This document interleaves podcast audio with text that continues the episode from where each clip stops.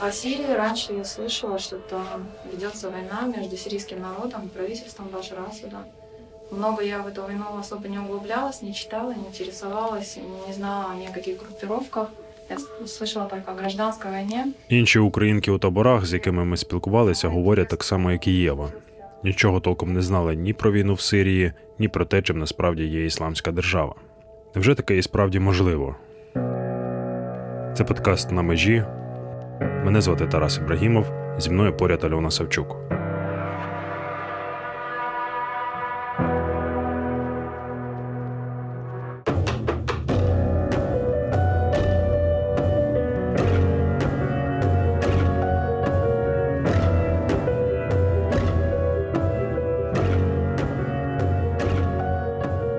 У третьому епізоді будемо розбиратися, чому сирійська війна посприяла розквіту ісламської держави, а не ідеї, що пропагували терористи, як життя в халіфаті, так і війну з невірними, відгукнулися мусульмани з усього світу. Допоможуть у цьому наші друзі і колеги Юрій Мацарський та Павел Пеньончик. Юра воєнний репортер. Працював під час революції у Єгипті, у секторі Газа, Іраку та Сирії. Він особисто знайомий з диктатором Башаром Асадом та був свідком штурму захопленого терористами міста Мосул. Паша польський журналіст, працював у Сирії, Іраку та Афганістані, писав про курдів та ісламську державу. Він має книжку на цю тему, яка називається Після халіфату Нова війна в Сирії.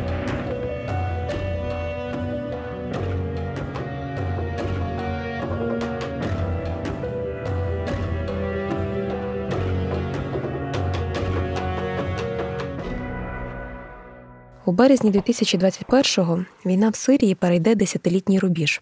Уявляєте, десятий рік в країні тривають повномасштабні бойові дії, включно з нескінченними бомбардуваннями, іноземним втручанням і навіть використанням хімічної зброї проти цивільного населення.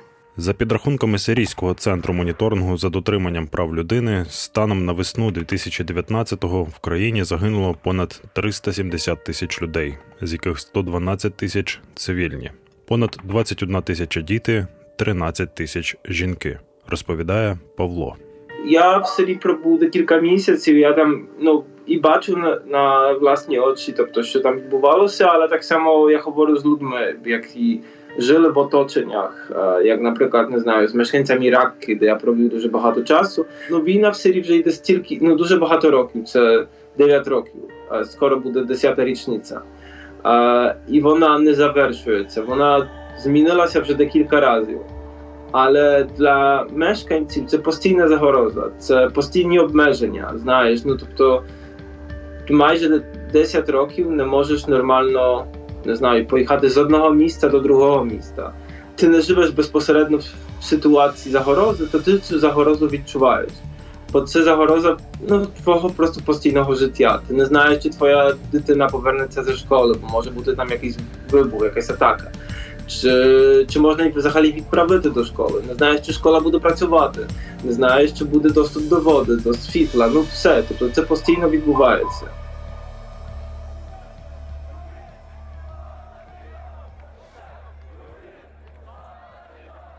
Все почалося з мирних демонстрацій, які були логічним продовженням арабської весни. Арабська весна це серія вуличних протестів, а з ними революцій та внутрішніх воєнних конфліктів, що почалися у 2010-му в Тунісі, а звідти перекинулися на Близький Схід та Північну Африку, Єгипет, Лівію, Бахрейн, Алжир, Ємен, Йорданію і далі. Але у жодній з країн, крім Сирії, це не мало настільки довговічних і кривавих наслідків. Юра це пояснює так. Почему Сирия? Потому что Сирия одна из самых, с одной стороны, интересных, а с другой стороны, опасных в, с точки зрения именно религиозной составляющей стран. А в Сирии большое количество самых разных религиозных меньшинств. Большинство населения, там от 75 до 80 процентов населения составляют мусульмане-сунниты, но при этом огромное количество других религиозных а, меньшинств есть. Есть исмаилиты, есть друзы, есть христиане самых разных конфессий. А вот э, все или почти все рычаги власти в Сирии э, с 70-го э, года находятся в руках у секты алавитов. И Башар Асад, и его отец Хафиз Асад, который пришел к власти как раз в 70-м году, относятся к этой самой секте. Алавіти складають всього десяту частину населення Сирії. Проте ось уже півстоліття саме в їхніх руках і руках кількох наближених до них суніцьких кланів зосереджена уся влада і усі ресурси країни. Звісно, людям таке не подобається і дуже давно. Наприклад, у 80-х роках в Сирії, е, коли ще президентом був Хафез Асад, прокотилася хвиля масових вуличних протестів, які втім були жорстоко придушені військовими з бронетехнікою. Загинули тоді тисячі, якщо не десятки тисяч. По не алавит, то тебе нужно приложить во много раз больше усилий, потратить куда больше денег, труда, времени для того, чтобы добиться какого-то успеха в жизни. Именно поэтому во многом религиозная компонента, религиозная составляющая сыграла а, в пользу того, что в Сирии арабская весна э, из вот, вот из каких-то вот таких обычных, э, простых э, уличных протестов очень быстро переросла действительно в релігіозне столкновення. Разом з тим треба розуміти, що всі ресурси країни економічні, військові, медійні, були і залишаються зосереджені в руках невеликої верхівки настільки довго і концентровано, що вона змогла вирівняти баланс сил. Вот все ключевые должности, все начальственные должности, все должности старших офицеров, все должности, имеющие доступ к секретной разведывательной информации и так далее, как вот при э, Хафизе Асаде, так и при Башаре Асаде занимали и занимают алавиты. Под э, управлением алавитов находятся по-прежнему все вооруженные силы страны. У них в их распоряжении армия, костяк офицерского корпуса, костяк военных специалистов. Это либо алавиты, либо либо представители других э, религиозных меньшинств, христиане или друзы, или исмаилиты, которых, э, собственно говоря, пропаганда и вся, вся государственная машина годами, поколениями убеждала в том, что их надежда, их защита, их спасение только в поддержке режима Асадов. Алавіти вправно і швидко переконали у своїй правоті усі релігійні меншини Сирії та значну частину як нерелігійних, так і афілійованих з алавітами сунітів що проти них виходять не просто люди, яким потрібні рівні права і можливості, а люди, які хочуть запровадити жорсткі норми шаріату та вигнати з країни або підкорити собі всіх невірних. Це дуже здорово сыграло на мобилизацию проасадовских сил. Это действительно очень здорово сыграло. Но с другой стороны, другой, другим концом этой палки стало то, что вот пропаганда рассказывала, что там люди, выходящие протестовать, готовы будут убивать людей только за то, что они ловиты. Ну и появились действительно такие участники а, сирийской революции, которые да, восприняли это как призывы к действию. The crowds were enormous, gathering all across Syria for the first time since a nearly 50-year-old state of emergency was lifted by Syria's President Bashar Assad. І, хоча все починалося як мирні протести, закінчилися вони катастрофою. Бо з одного боку була переповнена чаша людського терпіння, їхня неготовність більше терпіти існуючий розклад сил, з іншого непоступливість влади і жорстока реакція силових служб. Все закрутилося дуже швидко. В Сирии тоже все начиналось а, мирно. Я просто помню, что когда я работал в Каире, уже была кровь, уже были погибшие, там тысячи человек, э, какой-то момент миллион человек вышел а, в Каире, в египетской столице, на марш протеста против Мубарака. И там в одном общем чате журналистском люди, которые находились в Сирии, жаловались на то, что, ой, блин, а у нас вообще ничего не происходит. Мы вот катаемся, значит, по Дамаску, а, фотографируем всякие красоты, едим там фалафель, и вообще ничего не происходит. На самом деле уже тогда все это происходило. Самые первые вообще выступления были в городе Дыраа, и они начались после того, как как раз на волне, а, на волне а, арабской весны местные мальчишки, подростки, еще несовершеннолетние, расписали граффити стены домов. Среди прочего, там было граффити, в котором было прямое обращение к Асаду. Он там не был назван по имени, но было понятно, кто имеется в виду, потому что у него доктор, врач по образованию, офтальмолог, работал и учился в Лондоне. И вот это мальчишки написали на стене воззвание граффити следующего содержания. Я дословно не помню, но что-то примерно такое. Готовься, доктор, ты будешь следующий.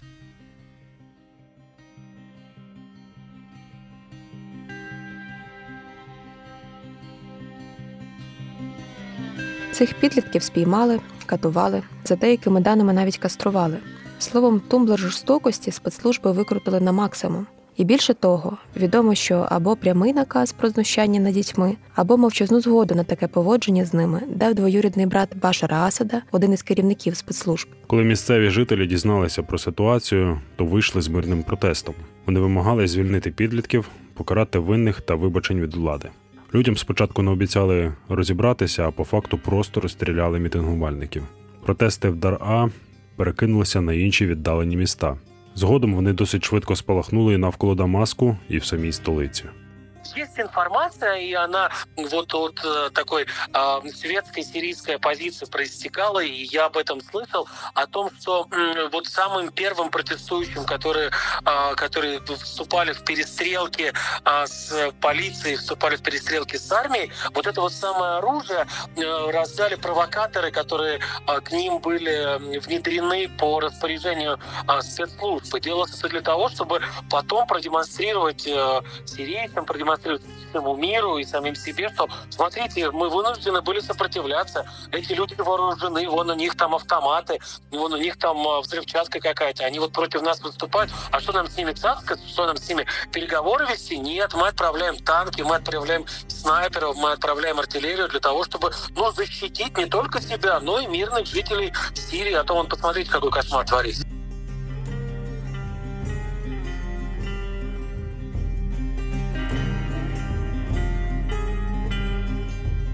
Чи не головне питання цієї війни сьогодні, коли все нарешті закінчиться і чому взагалі так довго триває? Справа в тому, що, по-перше, обоє сторін свято вірять в свою правоту і в те, що найменший відступ з позиції дорівнює смерті. По-друге, в обох сторін є потужні джерела підживлення.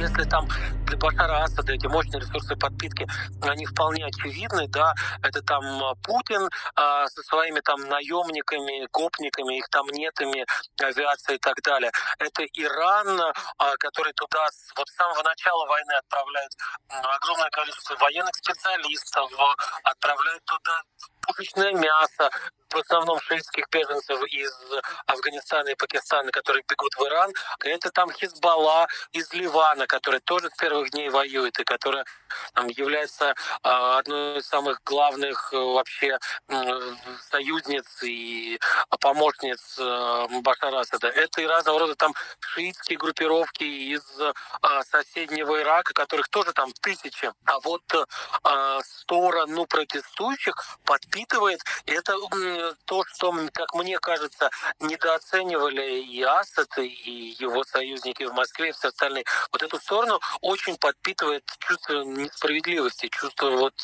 чувство обиды і за себя, і за своїх дітей, за своїх внуків. 80% сирійців почуваються громадянами другого сорту в своїй же країні. Одна й та ж групка кланів релігійної меншості керує ними на хвилиночку вже півстоліття.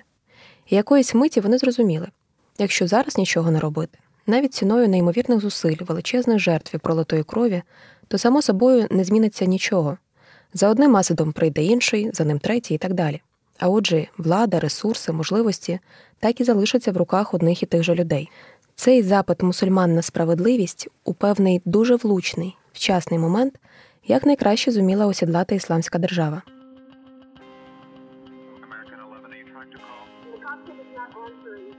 Ісламська держава бере свій початок з Аль-Каїди, терористичної організації, що відповідає за серію скоординованих терактів 11 вересня 2001 року на всесвітній торговий центр і Пентагон. Ну, ісламське государство появилось пустом месте. А, так или иначе, оно существовало достаточно давно, едва ли не с самого начала американской оккупации соседнего Сирии Ирака. Вот это вот американское вторжение при а, Джордже Буше-младшем после 11 сентября 2001 года, когда американцы отправили свои военные контингенты на Ближний Восток, в Ирак и в Центральную Азию, в Афганистан. А тогда начали появляться во множестве разного рода группировки, группы, группочки а, сопротивления, а, как они это называли, и на самом деле так оно и являлось, американской оккупации. Многие из этих групп достаточно быстро а, объявили, что они воюют не просто с оккупантами, они воюют с врагами веры, воюют с врагами ислама. Эти группы достаточно быстро поддержала Аль-Каида. ИГИЛ изначально, вот э, исламское государство Ирака и Леванта, были лишь э, ячейкой этой самой Аль-Каиды.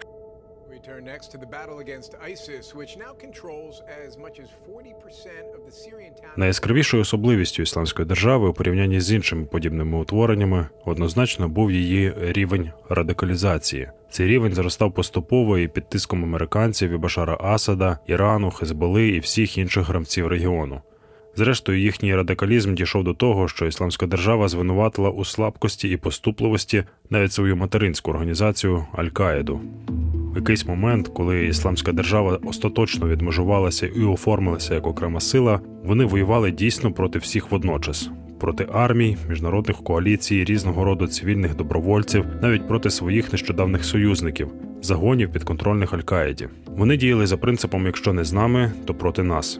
При цьому ісламська держава взяла на озброєння найжорстокіші методи боротьби, не зважала на жодні норми, традиції та закони війни.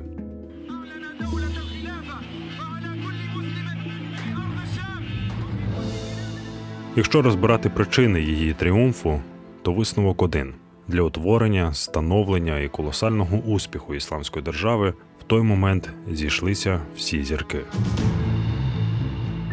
Смотри, но эти звезды сходились очень долго. Эти звезды сходились много лет.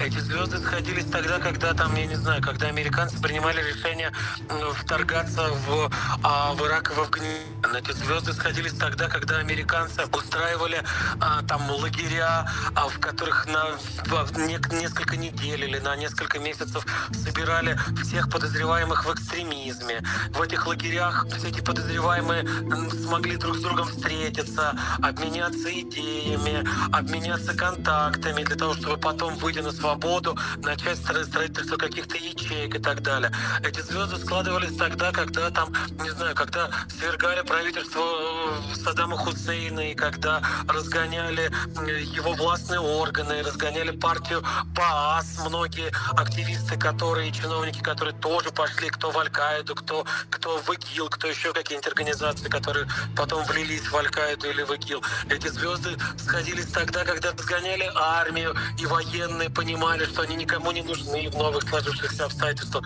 То есть это не то, что раз, бац, вот они звезды сошлись, и поскакал, значит, Аль-Багдади на белом коне захватывать Масул Ираку. Нет, на это ушло очень много времени, и очень много разных историй сложилось в одну, потому что не было бы Аль-Каиды, не было бы и ИГИЛ, потому что изначально ИГИЛ был составляющей частью этой самой, этой самой Аль-Каиды. Они направили Аль-Каида самолеты в, в Всемирный торговый центр в Нью-Йорке, не было бы и вторжения американцев в Ирак, соответственно, не было бы повода для всех этих людей, которые объединились в ИГИЛ, объединиться. То есть это на самом деле сложный такой исторический процесс. Ничего в истории просто так не проходит, и ничто не появляется само по себе и внезапно. Кістяк терористичної організації ідеологічний, воєнний, економічний склали місцеві іракці, сирійці та їхні сусіди. Але поза тим до псевдохаліфату з'їжджалося і море людей з далеких країв. Звісно, ніяких, хоча б наближено точних цифр, немає. Підрахунки коливаються від кількох десятків тисяч до сотень. Мова йде і про людей, які воювали, і тих, хто був у складі ісламської держави, виконуючи будь-яку роботу. Питання в тому, чим саме таку кількість людей з усього світу захопили ідеї ісламської держави, розповідає Павло.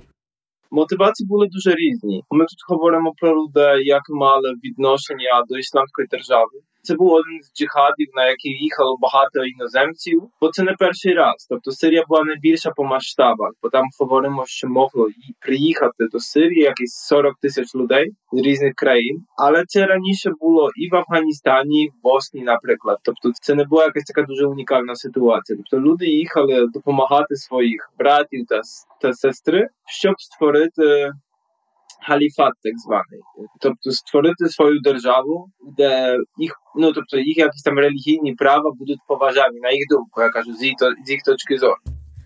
Вони запропонували дуже просту відповідь на складний запит: хочете справедливості? Так приходьте до нас. Ось вам зброя. Завоюйте її цю справедливість. Поверніть собі гідність, впевненість у завтрашньому дні для себе і своїх дітей. Виженіть невірних зі своєї землі. Поверніть закони, послані Всевишнім. Живіть так, як має бути, а не так, як вам кажуть якісь шуїти чи алавіти. И мотивация у них была следующая, что ну мы же сюда приехали не только ради себя, мы же сюда приехали не только ради наших детей, мы приехали строить прекрасное новое общество для всех. И они действительно в это верили. Они верили в то, что если вот они сейчас сюда приедут и чем-то пожертвуют в Сирии, то рано или поздно общество всеобщего благоденствия, э, которое строит или утверждал, что строит ИГИЛ, оно доберется до всех. Придет в Среднюю Азию, придет там на Поволжье, придет куда-то еще. А те, кто не захочет в этом, э, в этом обществе, построенном ИГИЛ, жить, ну, значит, туда им и дорога. Значит, они сами отказались от, э, от счастья жить в, в государстве, построенном под халифом. На війну в Сирію ще до розквіту ісламської держави з'їжджалися люди з усього світу. Були серед них і українські громадяни, як от Муса. Про нього ми розповідали у першому епізоді, коли йшлося про те, як саме ми з Тарасом вийшли на історію українок в сирійських таборах. Муса мусульманин за народженням, проте виховувався він у світській сім'ї і повернувся до релігії, як він сам це формулює, вже у дорослому віці. Поштовхом до цього стали чеченські війни. Варто додати, що агресія Росії на Кавказі в принципі стала потужним каталізатором і спротиву і радикалізму серед мусульман як на пострадянському просторі, так і в цілому світі. У міжвоєнний період Муса познайомився з багатьма бійцями, які приїхали в Україну лікуватися від поранень.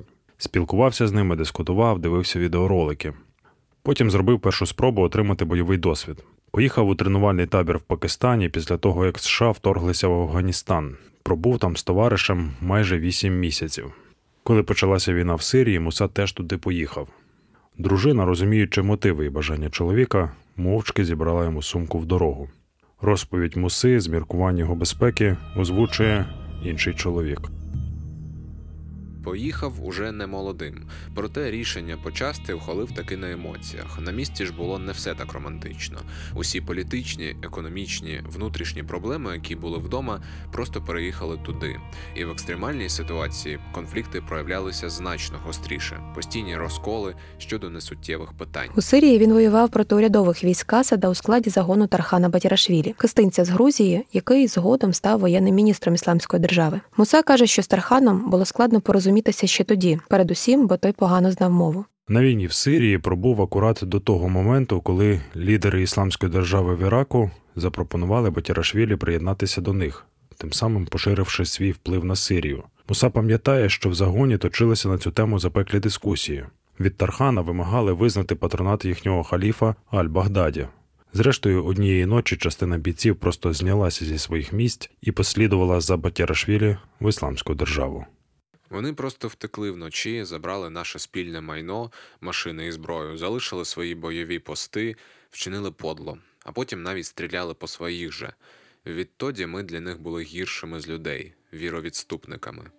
Серед тих, хто пішов за Батірашвілі в іде, був і найближчий товариш Муси, українець Кривого Рогу. Чому так сталося? Що приваблювало таких людей в цій організації? Ось що Муса думає про це. Кожен мусульманин хоче жити в державі, яка ґрунтується на ісламі. Я можу зрозуміти, чому ця ідея захопила багатьох. Люди радикалізуються, тому що не почуваються в безпеці. Мусульмани відчувають себе покинутими. Вони пам'ятають, що раніше був халіф, який їх захищав. Але треба оцінювати ситуацію тверезо. Сьогодні немає умов для створення такої держави. Коли суспільство дозріє, це владнається само собою. Зараз ми, передусім, я говорю про російськомовних мусульман, духовно до цього не готові. У нас недостатньо знань. Епоха комунізму вплинула на нас так само, як і на християн. Нам дуже довго забороняли сповідувати свою релігію. А коли комунізм впав, свобода, дозволеності, обсяг нової інформації деяким людям просто спалили процесор. Людина не змогла розкласти по поличках, не вистачило часу, знань, терпіння. Наприклад, серед радикалів дуже багато слов'ян, тобто мусульман, не від народження. Я це пояснюю тим, що у нас, народжених в ісламі, з дитинства були гальма, природні рамки у формі традицій. А новонаверненим, яка книга потрапляла до рук або яку підсовували, така ідея проростала. До слова про випадкові книги, брак знань і, мабуть, наємність. известно, что вот, например, из Великобритании несколько человек уехали а, в ИГИЛ а, после того, как прочитали книгу, или даже, наверное, не, про, не успели, не, не все, наверное, вы успели прочитать книгу «Ислам для чайников». Ну вот ты представь себе, да, настоящий мусульманин, человек, который вырос в мусульманской среде, человек, который там с ранних лет слушает в мечети проповеди, читает Коран с семьей. Ему нужна будет книга «Ислам для чайников»? Да нет, конечно. Это те люди, которые вот только сейчас, там, вчера, позавчера решили понять для себя, решить для себя, что такое ислам. Мусан не приєднався до ісламської держави і більше того відмовляв товаришів від цього кроку. Говорить, що багато серед тих, хто пішов за Тарханом, неминуче розчарувалися або просто не вижили. Російськомовних першими кидали в м'ясорубку туди, куди араби не лізуть. Арабів бережуть в той час, коли турки, курди російськомовні гинуть. Трофеї розподіляються серед конкретних людей, в той час як інші отримували умовні 100 доларів. Одним все, в інших вдома діти їдять рис на воді. Якщо ж вони озвучували своє невдоволення, то зникали. А потім і їхні дружини, які приходили в поліцію запитати про чоловіка, теж зникали. Ще до того, як вони приєдналися до ісламської держави, я їх запитував: чи може ваша держава гарантувати безпеку своїм громадянам? Ні, не може. Тоді про що взагалі мова? Функція держави гарантувати справедливість і безпеку.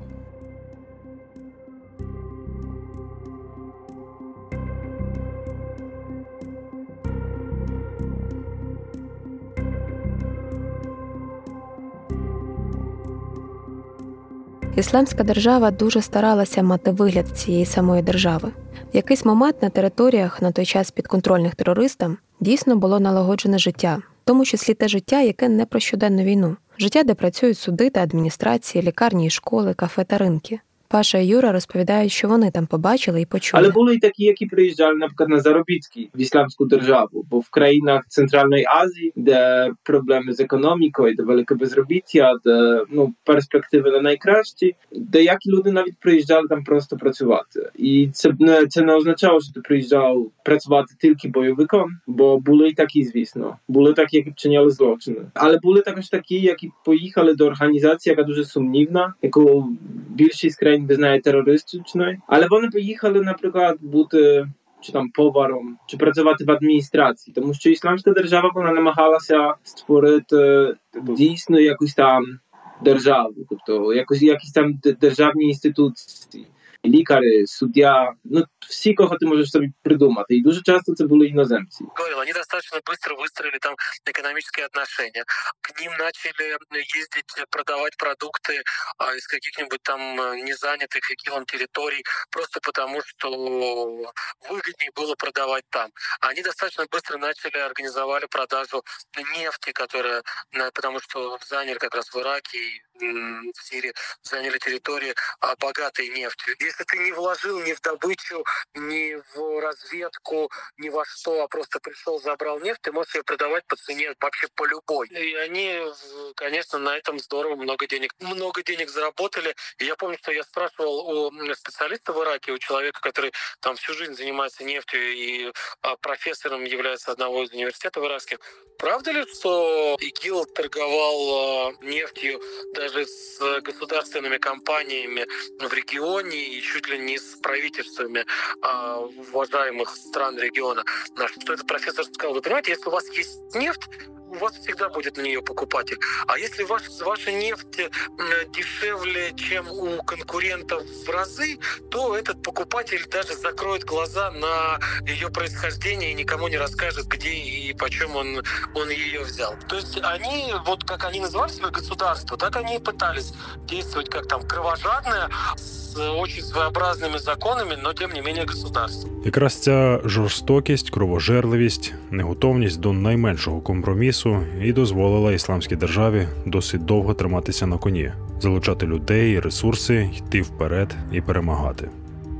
Вот талибы в какой-то момент а, начали пытаться договариваться, начали идти на какие-то компромиссы. Ну и где теперь талибы? Попрятались в горах а, Афганистана и не знают, а, что им дальше с этими горами делать. Вот потом а, материнская, их некогда материнская организация Аль-Каида тоже сначала навели шороха на, на всю планету, а, а потом их глава а, Бен Ладен прятался где-то там в пакистанском Абатабаде, боялся нос вытянуть. Э, а, а почему? Наверное, потому что были недостаточно радикальны. Наверное, потому что а, готовы были где-то отступить, где-то спрятаться, где-то окопаться, где-то там дать о себе забыть. Нет, мы не будем такими, потому что мы видим, что этот путь ведет в никуда. Мы там будем более кровожадными, более э, радикальными, более яркими, более непримиримыми. Это вот наш путь. И это на самом деле во многом-то и сыграло им в плюс. Действительно, очень многие люди поверили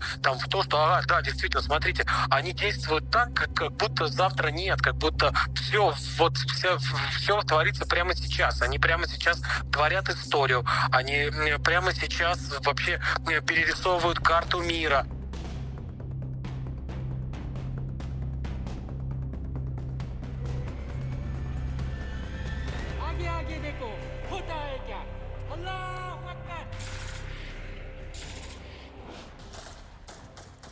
Цей міф про відбитих, кровожерливих і готових на все заради перемоги бойовиків міцно вкоренився у свідомість противника. До прикладу, знаменита історія про падіння Масула, коли тисяча бойовиків взяла місто, яке мало би захищати 60 тисяч військових. Страх перед ісламською державою був настільки великий, що армія втекла з Масула без бою залишивши по собі купу військової техніки. Поэтому в какое-то время, причем достаточно продолжительное, ИГИЛ э, относительно успешно умудрялся воевать против всех. Ну, то есть э, конец вот этой вот вольницы ИГИЛовской, по большому счету, положили только массированные авиаудары международной коалиции во главе с американцами. Если бы тогда американцы не вмешались и не начали бы э, летать э, целыми днями, и их союзники тоже, и бомбить все, что только можно, я думаю, что э, так быстро выгнать ИГИЛ там, из Масула, из Раки, вернуть его либо в подпорье, либо там изгнать частично из Сирии и Ирака, не удалось бы до сих пор. Починаючи з 2017-го, ісламська держава під потужним військовим натиском почала здавати позиції позиції. Після битви при Багузі, останньому підконтрольному її поселенні, залишки терористів пішли в підпілля. Це був початок 2019-го. До слова, саме під час боїв за Багуз багатьом українкам, які свого часу поїхали в Іде, вдалося врятуватися коридорами життя і потрапити до таборів Альхоли Рош. Ведь ИГИЛ же не уничтожен. Это же не как над Ивадзимой флаг поднять, значит, все, значит, враг, э, враг разгромлен, это наша теперь территория. Значительная часть тех людей, которые были в, в ИГИЛе, они остались там, они остались в Ираке, они остались в Сирии, они, может быть, где-нибудь там прячутся в соседних странах, где-нибудь в Иордании, в той же самой, там, в Турции, э, могли найти убежище где-нибудь в западных странах или там где-нибудь на территории постсоветского пространства. А, кроме того, посмотри на карту, вот можно посмотреть на карту действий ИГИЛ за последние там неделю, две, три, пять. Ты увидишь, что а, постоянно идут э, сообщения о нападениях э, ИГИЛ, на, например, на, на египетских военных на севере полуострова Синай. А, например, ИГИЛ и родственные ему группировки прекрасно себя чувствуют в районе а, Африканского рога, в Сомали. Например, ИГИЛовские группировки, проигиловские группировки, сами игиловцы активны там в районе Камеруна. А, растет популярность такого рода групп и ИГИЛ в частности а, там на юге Филиппин, в соседних государствах. Поэтому говорить о том, что вот бац, раз, разбомбили и забыли, нельзя, потому что кого-то разбомбили, кто-то спрятался, кого-то загнали в подполье, кого-то напугали. А он придет в себя, успокоится, вернется из этого подполья, перегруппируются, найдут какой-нибудь другой момент для того, чтобы вновь заявить себе еще на каких-то там новых театрах бойових дій. Бо ідею, на відміну від людини, вбити неможливо. Це слова одного курдського військового, якого Юра зустрів на війні. Я от розмовляв в, в Іракі, разговаривал с дядькой, с командиром одного ополчения курдского, одного из отрядов ополчения в городе Киркук. А дядька а, там 30 с чем-то лет а, с винтовкой в руках засыпается и просыпается. Все время у него рядом с, с головой винтовкой. У него там двое или трое сыновей погибло на этих бесконечных войнах.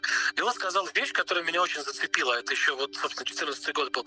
Он говорит, мы воюем с людьми, потому что мы не можем воевать с идеологией. Мы можем стрелять в человека просто потому, что мы не можем стрелять в ту идеологию, которая заставляет этого человека идти и воевать против нас. И вот э, он объясняет, что пока есть вот эта вот идеология, пока человек или многие люди будут верить в то, что с помощью оружия, с помощью ракет, танков, бронетранспортеров можно заставить кого-то прийти в рай и прийти к настоящей вере, вот э, война и будет продолжаться.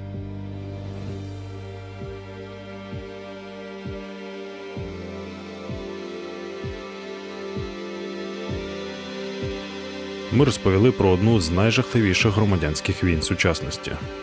Війну, яка поза іншим створила плацдарм для злету, мабуть, найжорстокішої терористичної організації нашого часу. Ісламська держава взяла за основу покалічення норми шаріату та безжальність до найменшого інакомислення, тероризувала людей і залякувала їх кривавими спектаклями, та все ж зуміла знайти чимало прихильників. Що треба зробити, аби переконати людину поїхати у пекло війни, де щодня помирають люди, доєднатися до терористів, які наводять жах на половину планети? Які слова потрібно знайти для цього? Мой отъезд случился летом 2014 года, 2014 это уже произошло через полгода после аннексии Крымского полуострова. Позвонила моя знакомая, она мне начала рассказывать, Вот это там так хорошо, завоеванная территория, там спокойно, там нет бомбардировок, военных действий. Ты можешь э, носить э, шариатскую одежду, закрывать лицо, там тебе будут помогать. Э, по специальности устроишься. Разрисовала такую красивую картинку. И как бы меня, вот, я не знаю, почему вот я так... Хотя я в своей жизни всегда все решения миллионы раз обдумываю, взвешиваю, проверяю, потом принимаю. Я никогда вот какие-то вот пылкие, там, необдуманные решения не принимала, не делала. Но мне нужно было на тот момент как-то порыться, поискать, посмотреть, что там вообще происходит. Я повірила на слова. У наступному епізоді слухайте історію про вербування Єви і інших українок та українців, якою була пропагандистська система ісламської держави, та чому і як вона досі працює.